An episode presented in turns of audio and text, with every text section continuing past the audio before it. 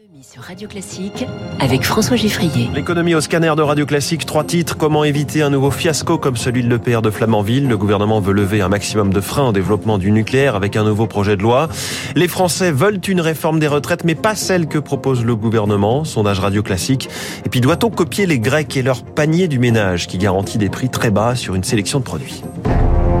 Radio Classique. Le gouvernement cherchera à avoir la même majorité que sur les énergies renouvelables, mais avec ce nouveau projet de loi, il s'agit toujours d'accélérer, sauf que on parle cette fois du sujet plus sensible, du nucléaire, et de tenter de rattraper 2 quinquennats qui avaient plutôt appuyé sur le frein en matière d'atome. Bonjour Eric Mauban. Bonjour François, bonjour à tous. Que doit changer la réforme qui arrive aujourd'hui au Sénat? Eh bien, il s'agit de raccourcir les démarches administratives pour faciliter les futurs chantiers, d'éviter la multiplication des voies de contentieux. Cela vise surtout le volet administratif permettant le début des travaux préparatoires, c'est-à-dire tout ce qui concerne le terrassement, les bâtiments annexes, l'aménagement des lieux. N'est pas concernée la construction à proprement dite des bâtiments qui seront construits à proximité des centrales existantes. L'objectif est de pouvoir poser la première pierre des nouveaux chantiers EPR dès 2027, lors de la dernière année du quinquennat d'Emmanuel Macron. Un calendrier très ambitieux a déjà été fixé. D'abord, Penly, en Seine-Maritime, où l'ouverture de nouveaux EPR est envisagée entre 2030 et 2035. Ensuite, ce sera Gravelines, dans le Nord, mais pas avant en 2039. Puis, la vallée du Rhône, Bugey ou Tricastin, dans le meilleur des cas, ce sera pour 2043. Ouais, 2043, dans 20 ans. Eric, ce qui ne va pas aider, c'est aussi l'équation financière de ces projets. C'est vrai, selon un rapport gouvernemental, le coût des 6 premiers EPR hors coût de financement est estimé à 51,7 milliards d'euros. Un investissement donc financièrement lourd, alors que les ressources budgétaires se font rares et que l'heure est à la hausse des taux et au renchérissement des crédits. Quant à EDF, le groupe est plombé par 60 milliards d'euros de dettes, soit 20 milliards de plus qu'il y a un an. Pour l'exercice 2022, la perte nette va atteindre un nouveau record, de quoi compliquer en effet l'équation financière de la construction de nouveaux EPR. Eric Mauban en direct pour Radio Classique. Les énergies fossiles, après une forte hausse, le prix des carburants se stabilise. Le litre de samplon 95 E10 reste à 1,83 €, tandis que le diesel baisse d'1 centime à 1,88 € le litre. Ce sont des moyennes sur la France, publiées pour la semaine écoulée par le ministère de la Transition énergétique. Par ailleurs, on le craignait et ça se confirme, des tensions déjà sur les stocks de carburant dans les stations, alors que la mobilisation contre la réforme des retraites menace de recréer des pénuries. On est à un peu moins de 4% de stations qui étaient hier à court d'essence ou de diesel. Cela monte à 18% dans les Yvelines. Les retraites, justement, avec ce sondage exclusif, le baromètre écoscope d'OpinionWay pour les Échos et Radio Classique. Des résultats tellement français, pourrait-on dire. 61% des Français jugent nécessaire de réformer le système, mais 58% soutiennent le mouvement contre cette réforme. Voilà qui demande explication, et c'est Frédéric Michaud, le directeur général adjoint d'OpinionWay, qui s'en charge. Cette réforme est confuse, en tout cas, elle n'est jugée claire que par 37% de la population.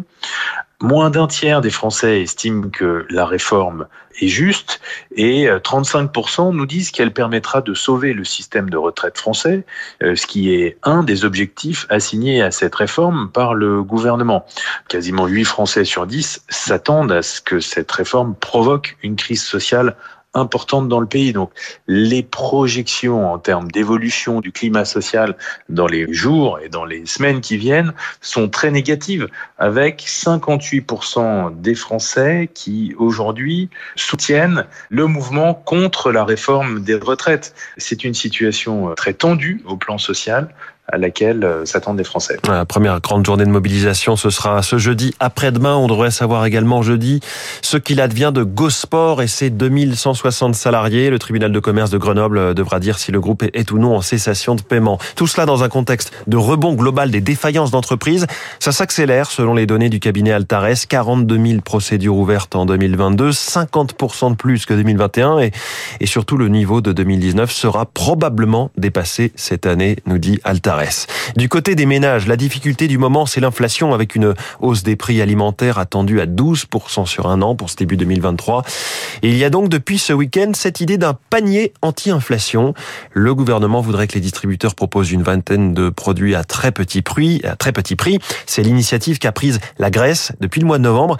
Alors dites-nous comment ça fonctionne, Eric Kioch. En Grèce, le panier anti-inflation s'appelle panier du ménage. Il concerne 51 produits, pain, lait, viande, mais aussi des couches couches pour bébés ou encore des produits d'entretien.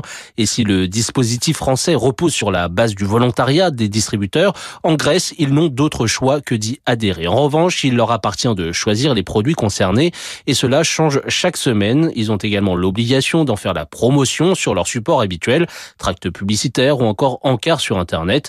Dans les rayons, les articles concernés sont signalés par une étiquette bleue et si les magasins ne respectent pas ces deux obligations, ils encourent une amende de 5 000 € par jour de retard. Selon Athènes, cela a permis de contenir les prix. Celui du lait, par exemple, s'est stabilisé après avoir subi plus 3% chaque mois entre janvier et octobre. La farine a même baissé sur un mois de 2,5%, ramenant l'inflation subie par ce produit sur un an de 40 à 33%. Alors peut-on répliquer le modèle grec en France ? L'idée du gouvernement a pu surprendre la grande distribution, comme l'explique son représentant, Jacques Cressel. Sur le principe d'avoir des produits qui permettent aux Français d'avoir accès à des produits de qualité à des prix les plus limités possibles, tout le monde est d'accord. Simplement, ça relève de la liberté de chaque enseigne. Et aujourd'hui, vous allez dans n'importe quel magasin, vous avez plusieurs dizaines de produits de ce type-là qui sont offerts dans la liberté, dans la concurrence entre les enseignes. Est-ce qu'il faut avoir un panier décidé au niveau national, exactement identique ? C'est peut-être plus discutable, mais encore une fois, on n'a pas le projet. Et donc, on aura une opinion le jour où on aura un projet concret. Le délégué général de la Fédération du commerce et de la distribution, Jacques Cressel. Lui semble décidé à faire de nouvelles emplettes dans le monde des médias. Selon les Échos et le Figaro, Xavier Niel est bien décidé à jouer les troubles faits dans le renouvellement de la fréquence des chaînes de TF1 et d'M6. C'est en ce moment et c'est ouvert à candidature. Le fondateur de Free travaille sérieusement sur un dossier. C'est ce qu'indique ainsi au Figaro Pascal Rogard, le patron de la Société des auteurs et compositeurs dramatiques. Va-t-on vers la fin du feuilleton Renault-Nissan ? Les derniers points de blocage qui persistaient du côté japonais pour permettre une vaste refonte de l'alliance ont été levées selon l'AFP, dont la source proche du dossier prévoit des annonces fin janvier, début février. Du mieux dans le ciel pour ADP, le groupe qui pilote Roissy et Orly a publié ses données de trafic pour l'année entière 2022, qui a représenté plus du double des chiffres de 2021. On reste cependant à 80% seulement de l'année 2019. Faut-il redouter une pénurie de médicaments génériques ? La production européenne de beaucoup d'entre eux a été abandonnée, faute de rentabilité. Hier, le français BioGaran a décidé d'augmenter ses stocks de sécurité, passant de 3 mois à 3,5 voire 4. Mais selon Étienne Nouguez, sociologue de la santé à Sciences Po et chercheur au CNRS, c'est toute la politique du médicament en Europe qu'il faudrait revoir. Le premier enjeu, c'est de construire cette politique au niveau européen et on a vu des prémices avec les vaccins où il y a eu une forme de coordination entre pays européens pour s'assurer un approvisionnement en vaccins, mais il faut le faire pour l'ensemble des médicaments. Et la deuxième réponse, qui est pour le coup vraiment française, c'est peut-être de revenir en partie sur cette politique qui consiste à donner des prix très très très élevés à quelques rares innovations et à essayer de payer le moins cher possible toute la majeure partie des médicaments en les payant quasiment à leur coût de production. Et puis parfois, ça tombe en dessous du coût de production quand il y a de l'inflation ou quand les prix sont trop bas. Donc il faut peut-être aussi revoir un peu cette politique de prix en revalorisant davantage les anciens médicaments et les médicaments génériques, quitte à payer peut-être un peu moins cher les innovations les plus récentes. Les marchés financiers, Wall Street était fermé hier pour le Martin Luther King Day. Le CAC 40, lui, a gagné 0,28% à 7043 points. À Tokyo, le Nikkei progresse en ce moment d'1,23%.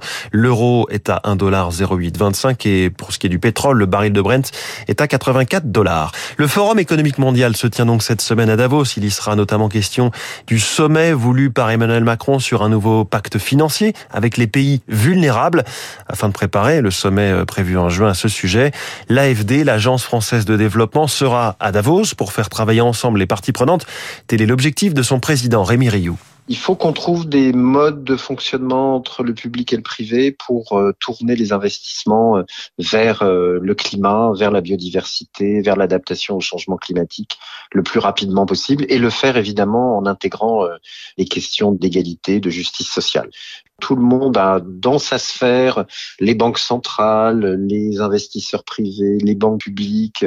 Il faut qu'on ait une discussion entre ces différents acteurs maintenant pour que chacun puisse aider l'autre à aller dans la bonne direction. Rémi Rioux, le président de l'Agence française de développement. Il est 6h55, dans un instant, La Planète.